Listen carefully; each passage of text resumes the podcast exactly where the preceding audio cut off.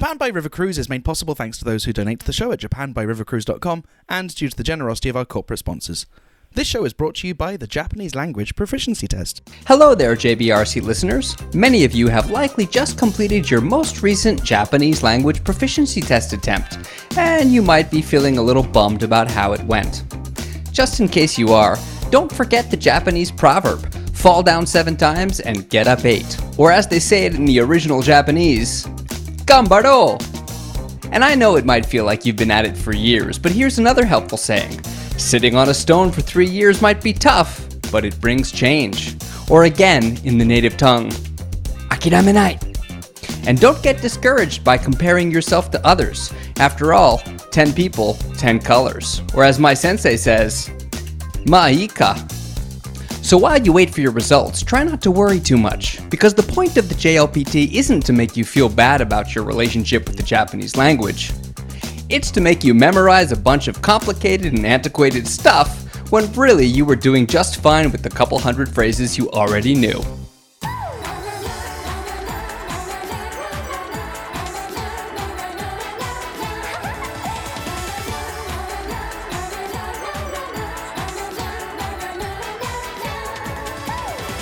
Hello, Brian, and welcome back to Japan by River Cruise. I'm Bobby Judo, Hello, I'm Ollie Horn. and joining us this time is Joe McReynolds. Joe is a researcher at Keio University studying Tokyo's urban development, and is also a national security analyst who's been an advisor on the Clinton and Biden presidential campaigns, as well as on my failed campaign for Hozugawa River Cruise Circus Activities Director. Joe, thank you for joining us. We almost had it. We almost did. It was so close. Thanks so much for having me. Like it's an absolute pleasure to be on the podcast. Yay! Glad to have you. On this show, our topic is Shitty Planning, which is Japanese for city planning, but also English for how Ollie and I produce this show. Joe will tell us what makes Tokyo a spontaneous city. I'm guessing it's easier to be spontaneous with all of those Muryo Annaijos on the walk home from the pub. Plus, Ollie's got your weekly River Cruise recommendation. Ollie? Yes, Bobby, this week's recommendation is the Nagoya River Cruise, which promises to beat the inflation driven increase in ticket prices of all the other operators by pricing their cruises in US dollars instead. And this is the season where we always see that yearly fracturing of the river cruise provider community into two rival factions. The ones that encourage swimming in the river as a fun cruise activity, colloquially known as the backstroke cruises, and the ones that strictly prohibit getting in the water, known as the heatstroke cruises. We'll talk on air about the origins of this rift, and we'll talk off air about how long of a walk that was to get to a pretty underwhelming joke. But first, Ollie and I are going to jump into our little swan boat and have a little soap talk.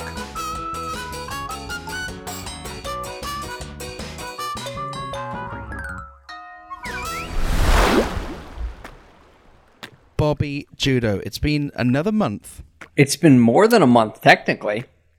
technically. but Technically. we we don't. Technically, it's been more than a month, but other than technically, it's also been more than a we- month. but we will release this as our as our June episode. Okay. How have you been? Meh. Meh. So my wife and I have a have a joke that's a bilingual joke that um will refer to something as majime, which majime, Mm, that's funny. yeah, majime in it. Japanese uh, means diligent or hardworking or earnest or serious. Uh, Majime Nahito is like a serious guy. But maji means like extremely or very. Maji is like a is like a, a synonym for totemo. And so because it's a bilingual joke, my wife and I will refer to something as majime to mean like it's extremely meh. so so. Yeah. Yeah. nice. Funny. So what what have you been describing as Maji so so? Man, I've spent so much money on getting this barbecue shop ready and it's not Yeah. earning any money yet. Yeah. and we're way behind. Uh, and it's just like nonstop work every day. And it's interesting because, um, because my wife, uh, she's, she's very, very good at working. This is a weird thing to say in English, but in Japanese you say like shigoto ga dekiru or dekinai, which means like somebody's good at shit or they're not. They can handle their shit or Yeah. they can't. And she's done. she's good. Sorry, get shit done, not Get get, shit shits done. Yeah, she yeah, not That's not gets shits done. She gets shit done. Um, she's good at working. And when she was uh, the manager of uh, a jewelry shop, she got shit done. When she was a bridal coordinator, she got shit done. When when anything she's ever done, she's got shit done. Um, Those kids as well. She managed. yeah, them? she got them done. Um, yeah, they're halfway done.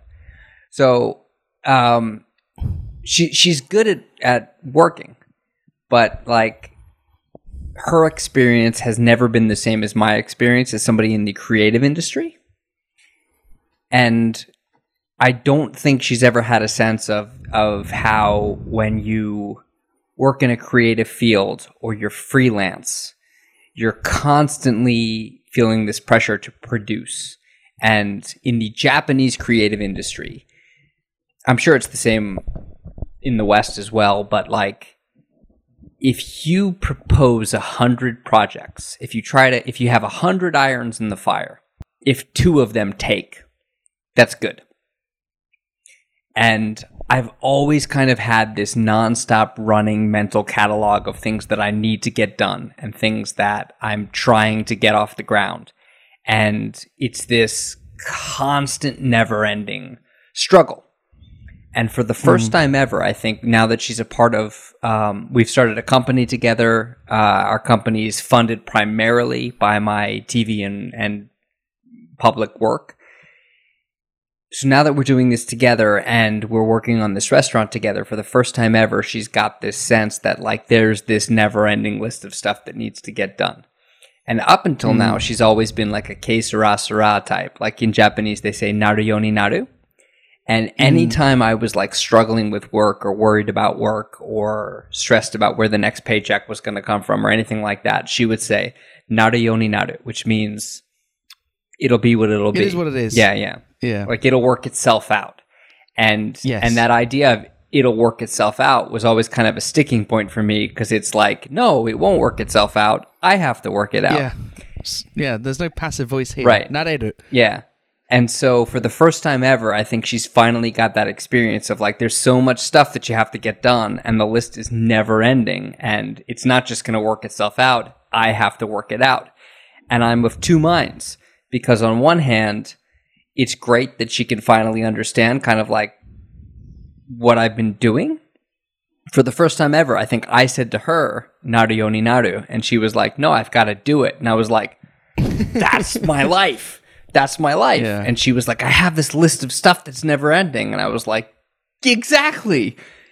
Yeah. But at the same time, I feel this overwhelming guilt for like, I feel like if I hadn't initiated this step away from my talent work, then I would be the only one who had to kind of like bear up under that weight. Mm. And I wouldn't have shared it with her.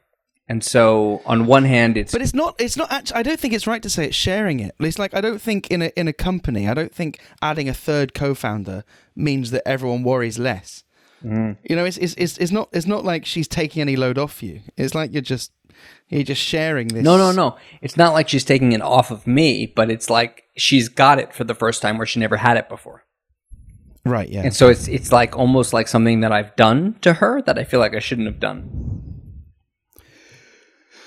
Right. Well, I mean, and, and are you suggesting then that she perhaps didn't know what she was getting herself into in this entrepreneurship journey?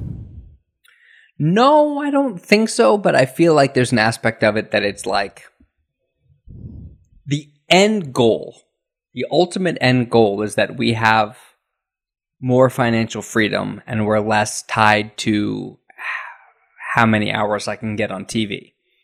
Um, Yeah. And if we can run our shop as owners and leave it to other people to manage, then we have more time to do the things that we want to do. But until we get there, I kind of feel like the barbecue business was my dream. And sh- and it, it's resulted in this situation where she has to do a lot of work for the mm. sake of my dream, if that makes sense. Yeah. Well, have have you had a chat to Chuck about this? We have a mutual friend called Chuck who uh, opened up a tiny, tiny uh, bar um, on a yacht called Audi in Fukuoka. Then later moved to a bigger bar um, after I left Japan. But he, he he would talk for hours about how you know it was his dream to open this bar, but without his wife sorting out paperwork and doing you know just just getting shit done. Um, you know, it, it it wouldn't have happened. Yeah. I have never talked to Chuck about anything at length except for the strength of his drinks. yeah, right. Okay. yeah, fair enough. Um, but yeah, but I mean, it, it seems that And ju- like, just just, your- just for clarity's sake, it's usually like, dude, lay off a bit. exactly. Yeah, he's a very generous guy. Um, but yeah, it's it, but it, what's nice is that like your work in the past has always been like your front and center, and I know that when TV crews have come around your house, your wife's not been on camera, and they've got like a even a stand-in wife occasionally. Yeah, I've had a stand-in wife on TV. Yeah. But this is like this is yours and hers thing. I, I really get the sense that well, actually, it is your face on the goddamn bottle. But I don't know. My impression, But of, it's like, reading all her, her. Yeah, and- her Instagram. the Yeah. the social media is all her. The design choices are all her. She's Yeah. she's working so hard and putting so much of herself into it. And my hope is that when it finally gets up and going, she'll be she'll she'll feel accomplished. She'll feel pleased with how it goes. And are you still the one that's actually barbecuing these meats, or you're not actually selling barbecue meats yet? Uh, no, I'm still the one who's doing the cooking, and that's one of the issues because um, she can't she can't do the cooking. She doesn't know how, and Why? also doesn't have the time. Okay. Um, and so the goal is to train somebody else in how to cook spare ribs or how to cook like American style barbecue chicken. To set up a system where we can just kind of teach somebody and make a manual and have somebody follow the manual. It's uh, my just my, my gut my gut feeling is it sounds easy, but it's not, is it? No, no, it's not that hard. It's it's it's one of those things like one of my um one of my all time favorite web comics is uh I think his Instagram name is Adam Tots. But it's like one of those you know how how it's a super common trope to have like somebody tried to follow a recipe and they messed it up really bad and they say like the recipe and then the picture. Yeah. Like like the goal and the reality. He has a web comic where it's like the goal the the goal is this super super perfect cake and then it's like the hmm. reality is is the exact same cake. And then it's like the next frame is the guy going like what? I followed the directions. It wasn't that hard. And i feel like if you follow th- there's instructions. And if you follow the instructions you'll get it. Yeah, but but you are dealing with unknown quantities because it's not like you've made your barbecue recipes for hundreds of diners over a period of years. It's like it's not like McDonald's where like they know how to make a Big Mac now. well you, you've got a very good point but we are figuring it out and like Mm. it's interesting because to make barbecue sauce, there's a certain a certain proportion that you follow to make one bottle of barbecue sauce, and then if you use that same proportion to make ten bottles of barbecue sauce, it's a little bit different. And then if Why? you because the vinegar is strong, and so if you say like for one bottle of barbecue sauce you use sixty grams of vinegar, but for 10 Yeah. you use 600 all of a sudden you get super sour vinegar in your barbecue sauce I don't get it. I get. I, I actually maybe I do get it because like you need enough vinegar in order to taste it, but then any more. Mm, so I mm, I think I, I think this might make so sense. so so without getting into too much detail i use about 65 milliliters of vinegar to make one bottle of barbecue sauce It's already quite a lot of detail. but to make 35 bottles of barbecue sauce and have the same taste you use about a Hmm. thousand milliliters of vinegar interesting. So th- the effect of vinegar is non-linear. yeah yeah yeah yeah Yeah, yeah, interesting. Good. Well, I'm. I'm. I've, I've said this every So, time Ollie- we talk about it. I'm really looking forward to trying it. Yeah. Why won't you come back to Japan and work in my barbecue shop? Yeah. You can't afford me, baby. Uh, uh, I'd love to. Well, I mean, uh, obviously, technically. Well, a couple of things actually. I think I'm now too late to ever get a working holiday visa in Japan. I think you've got to be 30 uh, or less. Got to be under um, 30. Under 30, is it? You can't be 30 exactly. I don't know. well, whatever happens, I'm turning 31 uh, in a few months, so so that's that. So mid twenties. No, I'm still in my mid 20s, baby. Uh, I, I've Yeah, got to well, I mean, say, uh, I've yeah. got to say, like, I know the last handful of shows, the last like year of shows, you've alluded to stuff that's going on with you that's been bad. yeah, But in the last month, uh, not only have I thoroughly, thoroughly loved your stand-up clips that you put up on Instagram, Oh, yeah. um, but talking to you, just talking to you, you sound like you're in a better place. I am in a better place. I am. I've um well yeah, I've done lots of alluding on the podcast, haven't I? And uh, only recently have I kind of come to terms with what's happened, but the the, the long story short is I've been um a, a, a close family member has been involved in in some domestic violence and domestic abuse and it's also related to some some alcoholism Yeah, and- I, I would like domestic abuse has kind of been the culmination of it, but it's been a long cycle of Yeah. Uh, well, I, uh, I think I think I think yeah. anyone that's that's ever known an alcoholic knows that you know alcoholics just just it's a really really horrible illness, and you need to to you know you need to tr- treat it like any other illness and have empathy. But it is um it's quite a destructive thing, and it and it just creates a frequency, and um it sucks oxygen, and and you know and you're not really aware of the effects it, it, it has on the people around you, and interestingly, the people around you know the people around who are affected by it aren't aren't aren't clear either.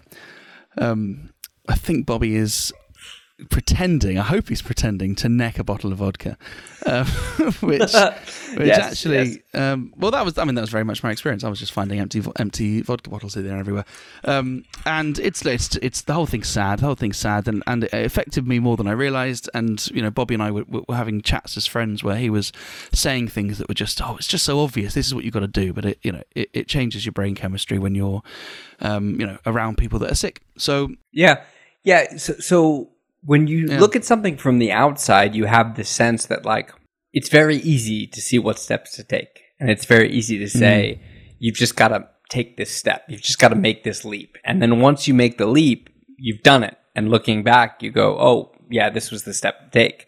Yeah, it's it's so obvious, and and I think it's because there's this funny intersection between kindness and self-respect, and I think that you can kind of trick yourself into thinking you're being kind when actually you're just um, eroding your own, Uh, you know, eroding your own boundaries Or, and, and or enabling somebody else. And yeah, pre- precisely. I always I think it's funny because you you taught me this analogy about stand-up comedy and the idea that stand-up comedy and humor works because of the leap that the audience is willing to take with you.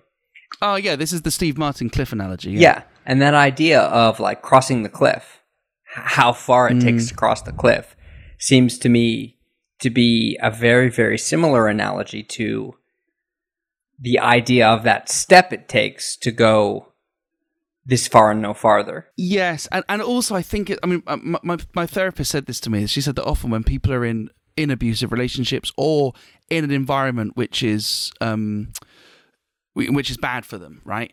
Often you can rationalize the leaving, but what you can't rationalize is how on earth you're going to process the grief after, or how you're going to like you just know that leaving a really toxic job, although it seems like the right thing to do, it's really hard to imagine the the nice job you're going to have after, or leaving a relationship that's not working out for you. It's like even if you can rationalize, yes, I should I should be out of here, knowing how hard it is to then deal with the mess that you're leaving behind you uh, is is often a reason for for inertia. That's that's an interesting thing to hear you say because I know traditionally you've been kind of like skeptical of the benefits of therapy. Well, yeah. I mean, I, I literally, I mean, it, it, it made it, basically what it took was me having a having a breakdown in a green room, um, and I was I was I was doing a show, and uh, a comic which I don't know very well, but is very famous, um, overheard me talk to a friend about Michelle something I was Wolf. fed up with. Michelle Wolf of, Well, of the I- Daily Show and the Michelle that. Wolf Show fame. Um, mate, yeah, well, look, she's lovely. She's really sweet, and she basically just gave me a couple of home truths.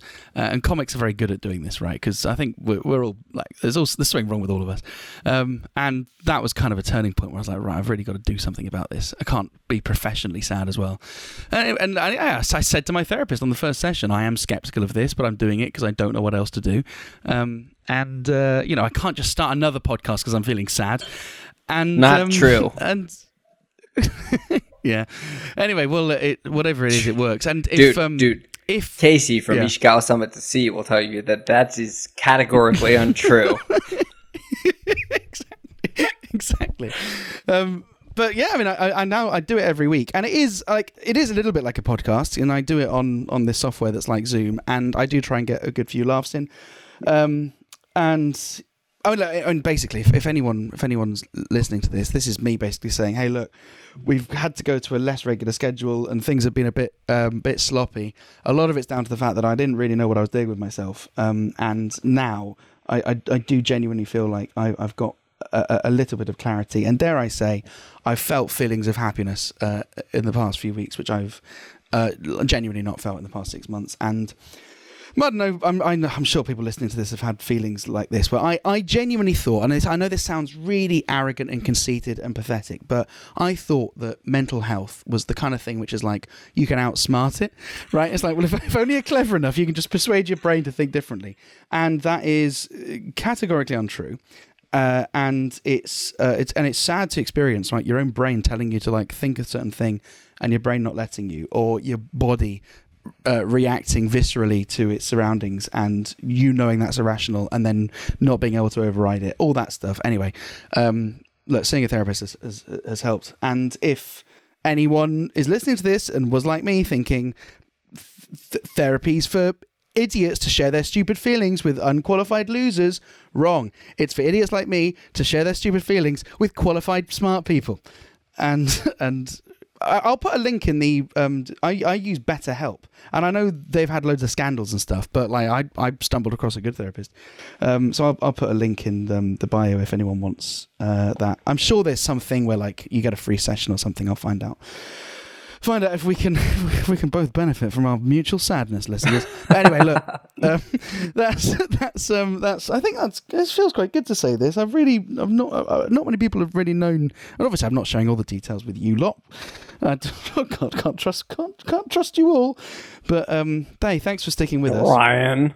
yeah, bloody Brian, Brian, Brian, Brian can't wait. But speaking of listeners who we can trust, uh, we'd like to say thank you to anybody who's ever financially expressed their appreciation Oh, for our show. on so buymeacoffee.com you can give a one-off donation if you enjoy the show or you can uh, subscribe and you can do what some people do which is subscribe then cancel we don't judge you that hard uh, when you get access to the bonus Yeah, speaking of which, uh, in terms of our coffees, we've got Heaven Chai, who uh, joined as a member and then canceled. And then when we called them out in the show last time, sent us a message saying, didn't expect to be called out for canceling so quickly, and then joined again, Yeah. and then canceled again. did he I believe, I, That's funny. based on, on the screenshot that you sent me, I think so. But that's fine. That's fine because that means they gave us ten dollars, and ten dollars. I mean, that that's like three point three bottles of barbecue sauce. yeah or it's uh, 20 minutes of therapy so so uh, um, but well i mean uh, basically but if you if you do the membership thing you get a link to a private podcast feed where we put all of the extras this week's extras are good because we've just re- we've recorded them and uh you know we often say this but sometimes the extras are better than the main episode also bobby uh, you can show appreciation by just saying something nice can't you it doesn't have to be accompanied by money Yeah, that's true. Uh, to wit, we got an email from Luke Rolls. Luke Luke Rolls. Luke, you do. You Uh, rock Luke and said- you roll. He, he- that's right. He said, I just wanted to say I'm really enjoying listening to Japan by River Cruise podcast. Uh, I like the fact that he specifically mentioned podcast there, um, separating it from all of our other oeuvre. Uh, hope you and Bobby continue to make it. I look forward to seeing your stand up when it becomes available. Thanks. Thanks. Uh, I've just started. I've just started putting some reels on my Instagram, Ollie Horn Comedy, if you want to check that out. Uh, Luke, um, with thanks for what you're doing and feedback that your work translates a super funny and lis- a super funny and listening treat at this end. All the best, Luke. Luke, these things genuinely mean more than you, you can imagine. So thanks for taking the time to um, email that. I to I mean, it's really common to say that like you get 99 positive messages and one negative one, and that one negative one sticks out. Luke, we would like you to know that we are not popular enough to get any negative messages, and this and this one, it really sticks out. Oh, that's great. right, Bobby, let's jump into the interview we did with Joe as we welcome him to the Captain's, Captain's Table.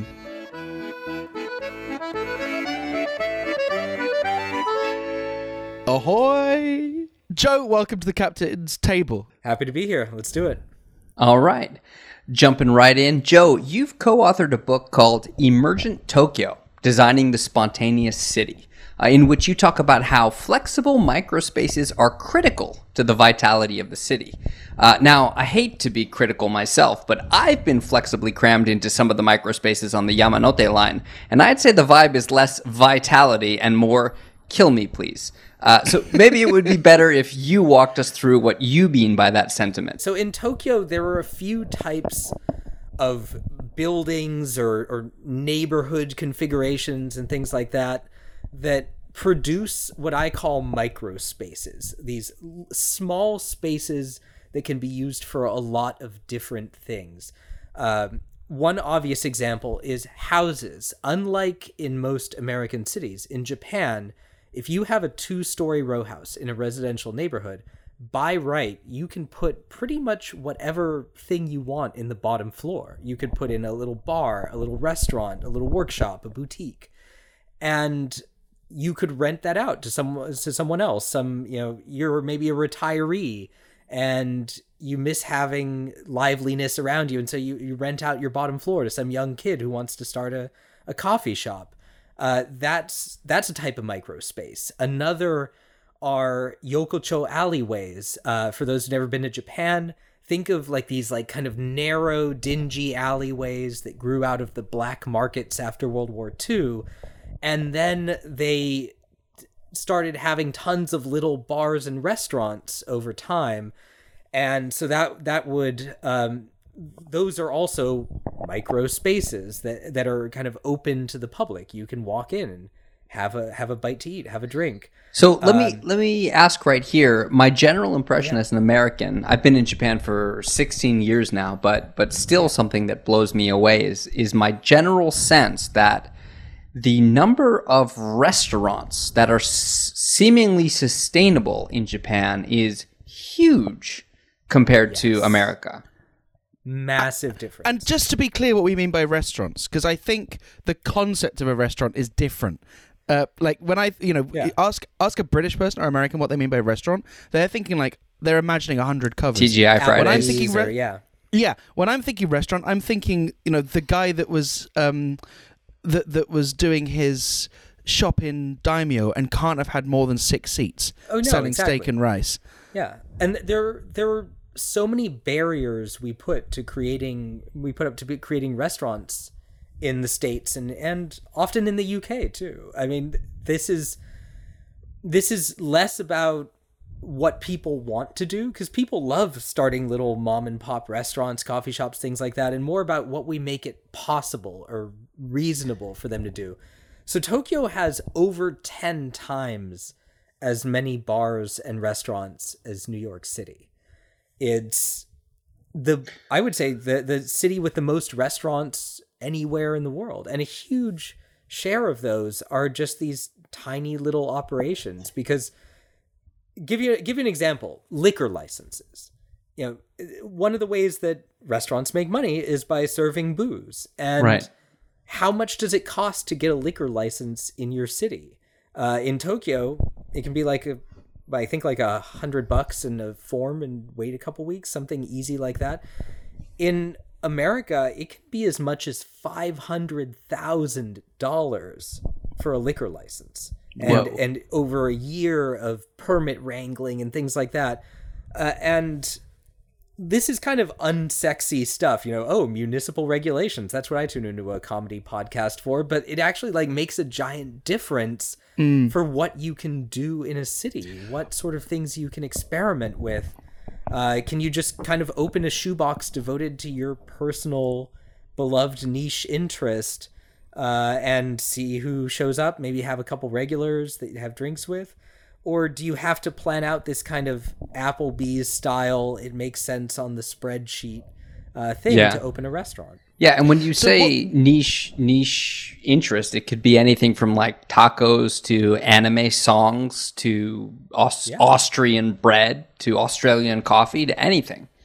Well, yeah. I mean, this this guy that I was talking about, the guy that opened the steak place, he went to Australia once, uh, loved it, opened up a little uh, wine bar called Osru, and he literally just had one pan, which he would cook steak on, and that was the food. Yeah. Uh, but the thing is, it was sustainable. He also had another job. I think he was a surf instructor, um, and like he just and like, but it was viable for him to only open this six hours at night. And this goes back to exactly what you were saying that like he isn't incentivized to make his operations bigger Yeah. because he doesn't have those kind of overheads. And it's not Or- just or about the liquor efficient. license.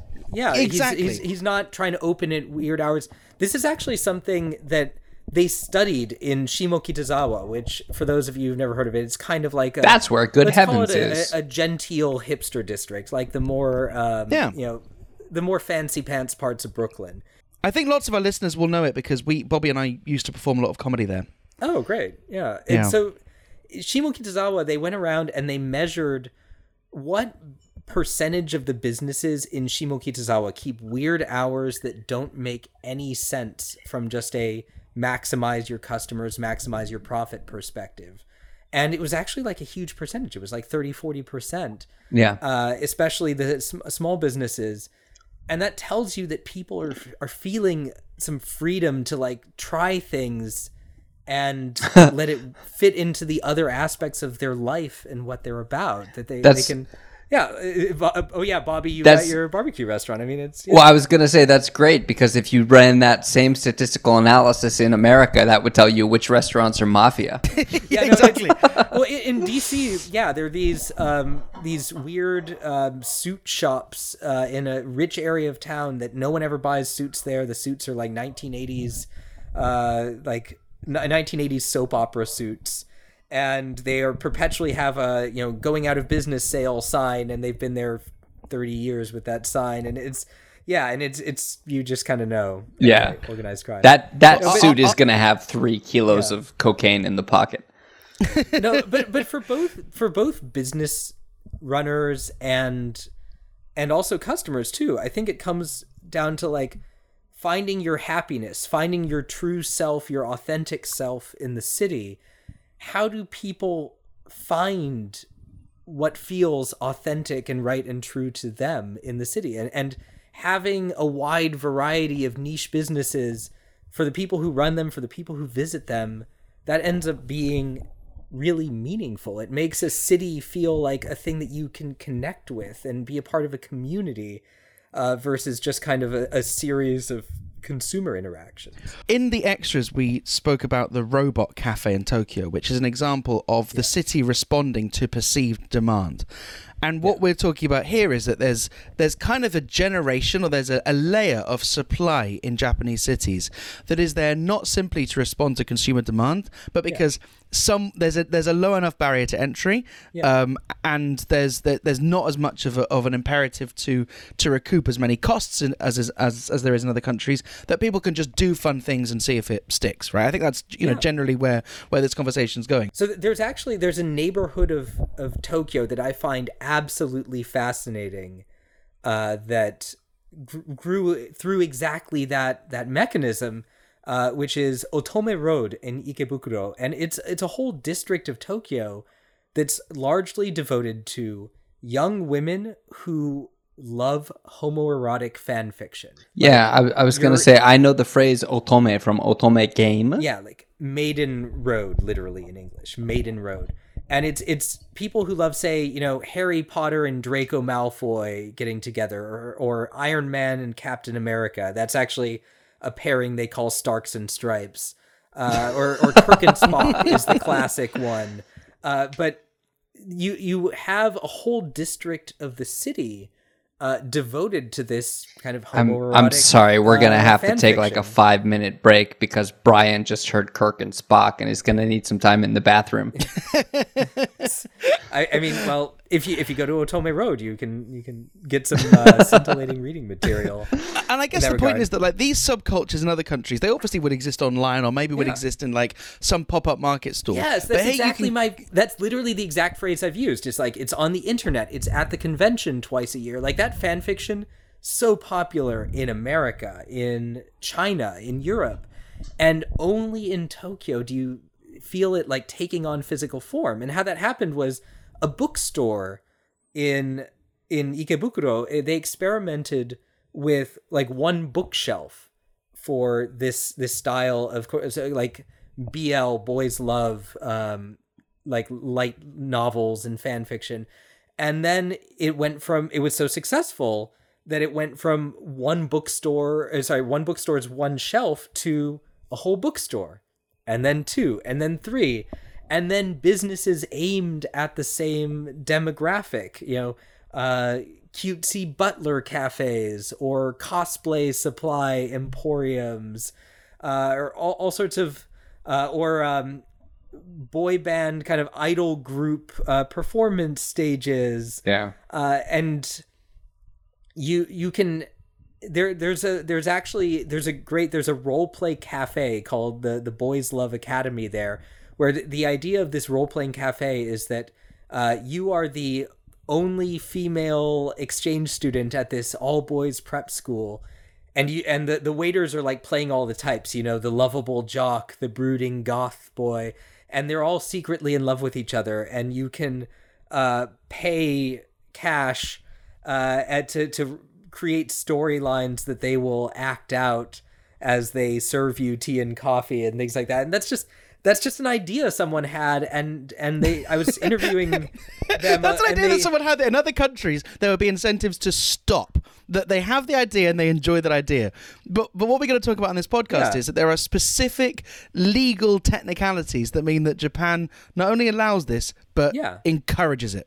Yeah, exactly. It's it's everything from like legal, regulatory, history, culture, public policy, like the Ikebukuro as a place where there used to be a black market post World War II that then when they shut down the black markets got divided up into a lot of micro spaces or the fact that a bunch of uh, commuter train lines out to well-to-do suburbs uh, that go to girls' schools in the area had like so many like high school girls with spending money going through Ikebukuro, uh, or the ease easy regulations around not only small business but uh, honestly intellectual property, like you that you can sell uh, fan fiction with uh, with famous characters. Like you you go into the big f- homoerotic fan fiction bookstores in in on Maiden Road and it's not only like Harry Draco it's like you have the whole Harry Potter section and it'll be sorted by by whether Harry or Draco is the dominant one and that's like a different shelf and like it's and they're not worried about you know Warner Brothers or Marvel or whoever coming in and shutting them down. The the thing that actually helped coming into this as someone who's a national security analyst rather than you know a PhD academic in Tokyo studies or anything like that is you know when you're an academic you're looking at this very narrow slice of of a, a big chaotic complex picture. Like you're looking at you know you're doing your whole phd thesis on on one bookstore or or one neighborhood. And as an intelligence analyst a national security analyst our whole thing is just combine data insights from a, a bunch of different places to try and build something new and that actually really helped for understanding Tokyo because you got to look at everything. You got to look at history, culture, public policy, economics. Um, you got to look at the big flashy stuff and the granular stuff too. And that actually ended up uh, being a big theme of the book. So we've we've had a chat kind of from the the supply side, right? Yeah. That there's just various legal and cultural reasons why the barrier to entry is lower and Yeah. the fact that, that you know that, that it can sustain. As an aside, by the way, does that mean that churn is higher? Like, is it more likely that Japanese restaurants and small businesses fail? Is that why you know new ones keep popping up, or I mean, they fail a ton in America too. Like, the, I think it's some like 80, 90% of restaurants and new restaurants in America close within five Yeah, years. yeah. Uh, I think it's, It's- three years. Yeah. It, it, it's like going into journalism or stand up comedy or academia. Basically, no matter how bad the odds get, it will be someone's dream. Uh, and and they'll have the rose colored uh, picture of that dream. And so the people will keep trying it, even if there's uh, not really a pot of gold at the end of that rainbow, realistically. On that note, tickets for my Edinburgh Fringe show are on sale. Oh, I was uh, gonna say that. I was. Oh, you beat me to it. It's less mean if you say it yourself. Yeah. Sure. So anyway, moving on from kind of the supply side, right? And I think you know we we probably. I'd love to talk to Bobby specifically about like the barriers that he's faced Yeah. setting up his restaurant or not. But before we do that, let's let's quickly jump to the like the demand side and people's experience of, of cities. So what what why does Tokyo feel different? So to me, Tokyo feels different because it has a wider emotional color palette than a lot of other cities, and there are concrete reasons for that. I mean, that's a fluffy phrase, but what I mean by that is Tokyo opens up spaces uh, where you can experience different kinds of feelings, different kinds of communities and belonging, different kinds of experiences uh, that a lot of other cities just don't make it that possible to do. And and when you have enough of that, you know, it, it's it hits a critical mass. Um, give give you an example.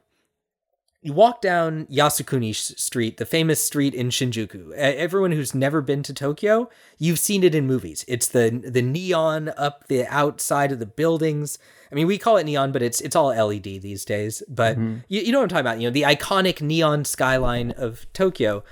And up those buildings, every single floor is little businesses, and they they might be uh, food, they might be drink, they might be carousing, they might be some niche subculture thing, uh, they might be part of the sex and intimacy economy.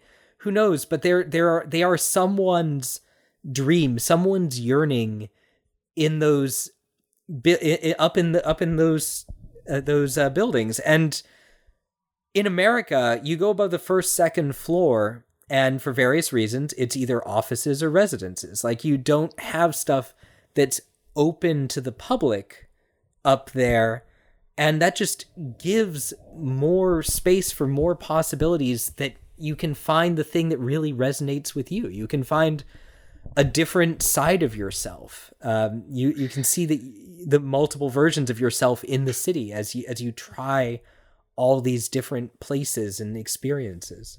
Let's um let's move the discussion on. Something that occurred to me while I spent some time in France, uh, specifically Paris last month, um, is Paris is really interesting because it has fairly high density living compared to to other major world cities. You know, it's most of the city is like six story high buildings, absolutely full of apartments, and they all have good bakeries underneath them, right?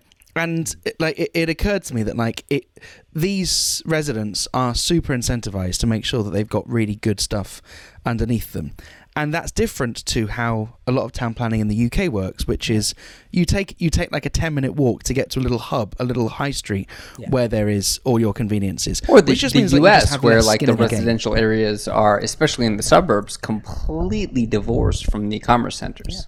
Exactly. And in your book, you talk about how one of the most, uh, one of the, the biggest levers to make sure that you've you've got good good amenities where you live is to be the landlord of the commercial space yourself, and that's Yeah. obviously very common in, in, in Japan. So can you talk a bit about how the the incentives of people who are renting commercial property when they're not purely financial can change the way a city feels?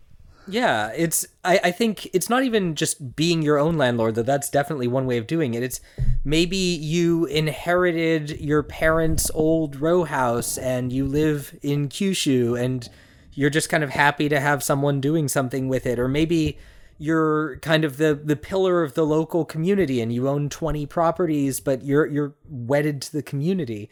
Um, it's really they're all different strange landlord stories. Uh, but just having it be something other than dollars and cents on a spreadsheet. It makes all the difference in the world. I mean that's that's true of um, a lot of these like Yokocho alleyways uh, too that that like some of them they put their land into a trust or a nonprofit or something like that or they have some management model uh, to to keep decision making about who goes in and who comes out being something other than just what's the maximum for profit and in in New York, um, I've been living in New York uh, the past year because my my wife was working with the United Nations, and in New York, Humble the brag. really cool little businesses are uh, they have some story often of, of what their relationship with their landlord is. It's there's um, Sorry, we just, Bobby just made me laugh by suggesting another reason that you're a spy is your wife works for the UN. Just give it up, or come up with a better cover story. I, I I would be the worst spy in the world. Like anyone That's who what the knows best spy in the world and is would say. this.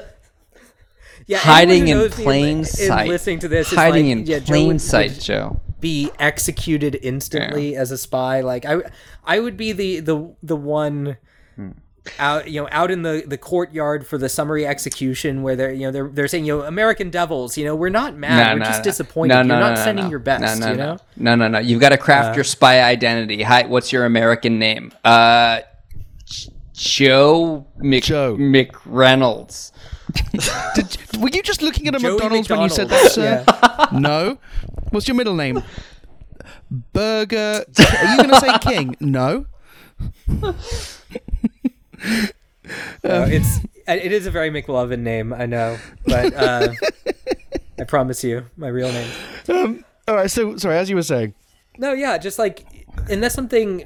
I mean, you don't want to be the kind of uh, the asshole sticking your nose uh, into everyone's business, asking, "Hey, what's your relationship with your landlord?" You know, when you walk around a city, but Combative. um, yeah, but in but in in New York, like I, I talking to small businesses in New York, I found that like the the little charming bookstore or the the mom and pop Ukrainian restaurant that's been there 50 years, uh, you you find that they have some special accommodation. They're not hmm. just a line on a spreadsheet, and that changes the texture and the feeling of a city.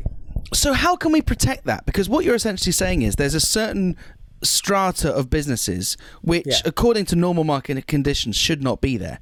So. Yeah. w- Like in order to protect this, presumably we've got to like not let normal market conditions function. So how can other cities around the world learn from this model? And I mean, while it's easy to say cut red tape, like what specifically, if a city wanted to have the vibrancy of Tokyo, and I do think it's a laudable aim, what what what kind of what are the easy wins that they could do? Um, well, there are easy wins in terms of if you have all the power in the world. Sure, it's easy, but politically, I mean, like in the in the United States, if if everyone is so obsessed with their property values, and so the idea of your neighbor opening a little bar in the, the house next to you, you know, that's like Guernica, Gotterdammerung, like for for us, yeah, it, it's you would be in years of of knockdown, drag out fights to keep it from happening. And in Tokyo, it's just okay. My neighbor's opening a bar. I'll talk to them about you know keeping quiet after certain hours, and we'll figure it out. And I think if you have that spirit of we'll figure it out, uh, a, a lot of things. Uh, become possible that otherwise are just it's this combative zero Basically, what you're saying is it's not possible around the rest of the world because foreigners cause meiwaku. Only possible in Japan. in Japan, I mean, there's so much Meiwaku too. It's just they they kind of because zoning got kicked up to the national level, you don't have the same power uh, at the local level to block things. People kind of have to work it out. But no, like there's this amazing music space I love in uh, in Azabu Juban. Uh, it's a it's a classical piano space. It's very genteel and it's free and and um, they do free shows for children. And their neighbor calls the cops on them like every week. They actually have like a, a wall of photos of every time the police show up. uh, it's, it's kind of a badge of honor. so like no, know, like that, like that goes back to the whole thing I think we talked about in the extras of you know people have this imagination of uh, this imaginary view of Japan as this harmonious place where people everyone just gets along in a way that's uniquely Japanese and no people piss each other off in Japan Yeah. people have friction with each other in Japan it's the structure allows for it to be resolved differently and I think that's that's really the key. But bottom line is just expand what people can do with their own houses. I mean you want to create flexible micro spaces? Let people do what they want in the bottom floor of their house. Maybe a bar is a bridge too far for the average American, you know, suburban community, but let people sell you know sell food out of out of their house homemade food. If if if a mom and pop operation selling homemade bento boxes if if people are getting sick from it no one's going to buy the bento boxes i mean even Japan's food regulations that that thing is Japan's food and restaurant regulations are actually among the most lax in the developed world. Sure. We think of Japan as this very clean place and anyone who's tried to find soap in like a Japanese train bathroom knows that like Japan is not actually uh, this this miraculously clean country. Sure. Well, let's let's stop there and let's ask Bobby the question. Bobby, what food do you cook from your home that could make me sick? All of it. And why doesn't it? Is it because of regulation telling you not to, or because you can? Are you asking me what regulations there were that were barriers for me to start my business? yeah, in a, in a kind of a silly, funny way. Yeah. Okay, am I close enough to my mic? Should I get a little bit? Should I? Should? Yeah, can you hear me? Is this okay? Yeah, I can hear you. Yeah. Oh, hold on. None. really?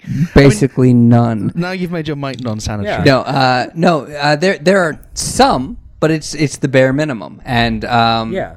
it, it's it's incredibly easy. I remember actually, like my second year in Japan, I got my uh, no shokuhin eisei sekininsha shikaku, which is your like food hygienic, your your food management hygiene license. It's very easy to get. You attend a seminar and you pay some money and you get it.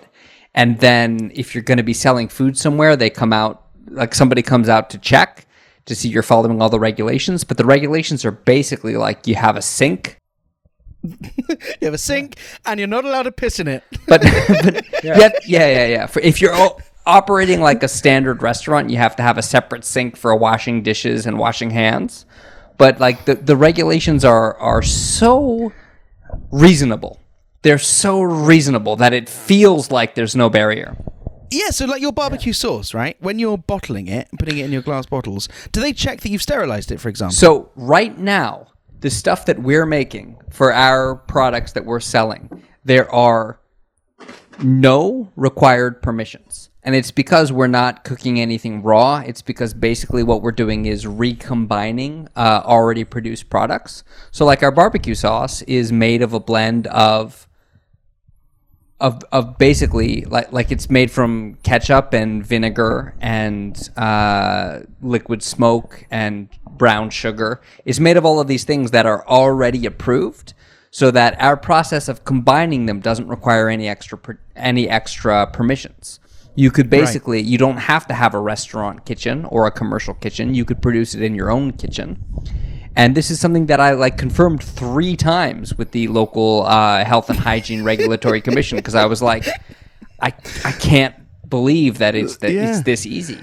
They must have wondered why you kept calling, sir. What? Do, what, what? How are you planning to stir this sauce, Well, please? Why, why do you like- keep asking these questions? As a TV reporter, I can't tell you how many times I've gone to some some report about somebody who's just operating a home business where they're selling bentos out of their home kitchen, or they're selling uh, some sort of uh, kakohin, uh, some sort of like processed food that they package and and build in a slightly reformed home kitchen, and the regulations for a commercial kitchen are things like you know you have to have a door you have to have a washable floor you have to have a ceiling.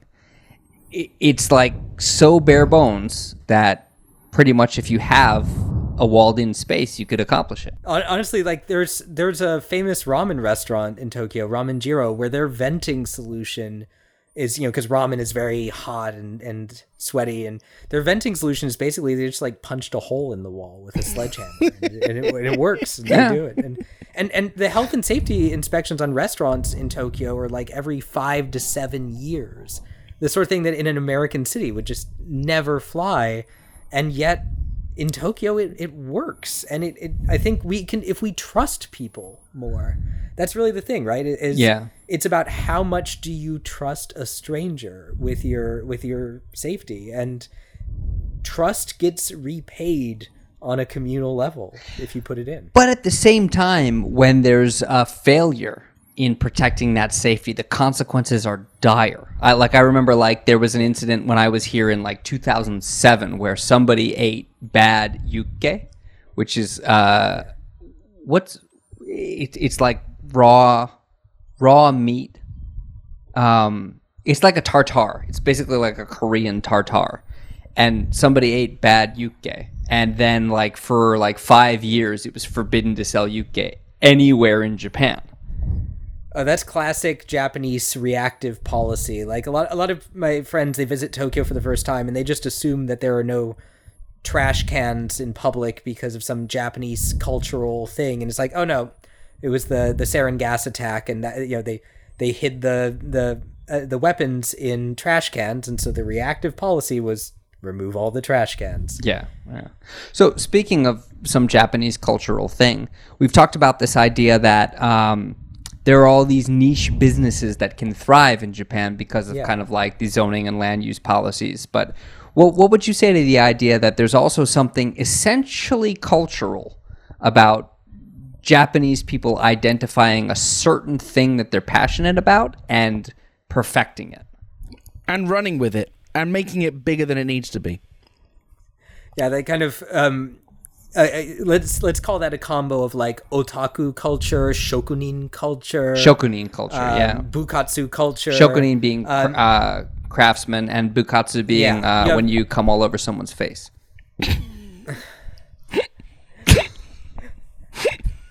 I'm just gonna move right on. We I just, really I just, I show. just derailed the entire show, didn't I? Yeah, did not see that one coming. Um, that's what she said. can't I can't take you anywhere. Um, no, but like the, the people people put out a number of like. All right, we're gonna take a moment. We're gonna, We're gonna take a moment and we're gonna we're gonna wonder after that funny thing like, bukkake lead off what you were gonna say all people of my put friends out. listening to this know that I'm like I have the filthiest sense of humor, but then I'm like desperately trying to be a professional human being here, and so I'll give uh, up. The, the tables have That's what we turned. did. Um, no, no, but like there, there, people toss out a lot of cultural explanations for that that kind of phenomena. Like another one I hear a lot is like in the '60s and '70s that Japanese uh, corporations uh, decided that if they had their salarymen have hobbies, they would be more fulfilled and more productive workers. Like that's kind of a thing that I don't know if that's an urban legend or actually true, but I've heard from like management consultants and and so you, you hear a lot of these cultural explanations and, and I'm sure there is, you know, something to each of them, but we have amazing craftsmen in other countries. We have people who are really into a specific, you know, niche thing in America. I mean, we t- we talked about the uh, the homoerotic fan fiction enthusiasts, and you know, those are you know they these things exist around the world too. It's just a question of who gets to actually take on physical space. And and maybe I'm wrong. Maybe if we changed all the zoning and everything in America and allowed these these niche businesses, it wouldn't take off in the same way. But I think it might. You know, it might the texture, the nuances might be different. But I really do think we are less different uh, we, you know, the outside world are less different than Japan in a lot of respects Yeah. than we we let on. It's kind of the material stuff that Yeah. that Um, that produces a different result. Um, I'm not discounting the role of culture, but I, I just I think we tend to overstate it because it's it's a just so story. You know, we can't you can't falsify a story about culture, and and, and so I think it's if we want to be curious, if we want to go deeper, we kind of have to hear out the cultural story, but kind of set it aside and and start looking at, at the the city as this concrete thing and, and how it mm. works. Yeah, I hear what you're saying, and I'm also of the mind that I don't want to blanket attribute things to cultural stereotypes, but at the same time, I see what's going on in the American zeitgeist, and I want to say, like, good luck with your homoerotic fanfiction zoning in the current climate.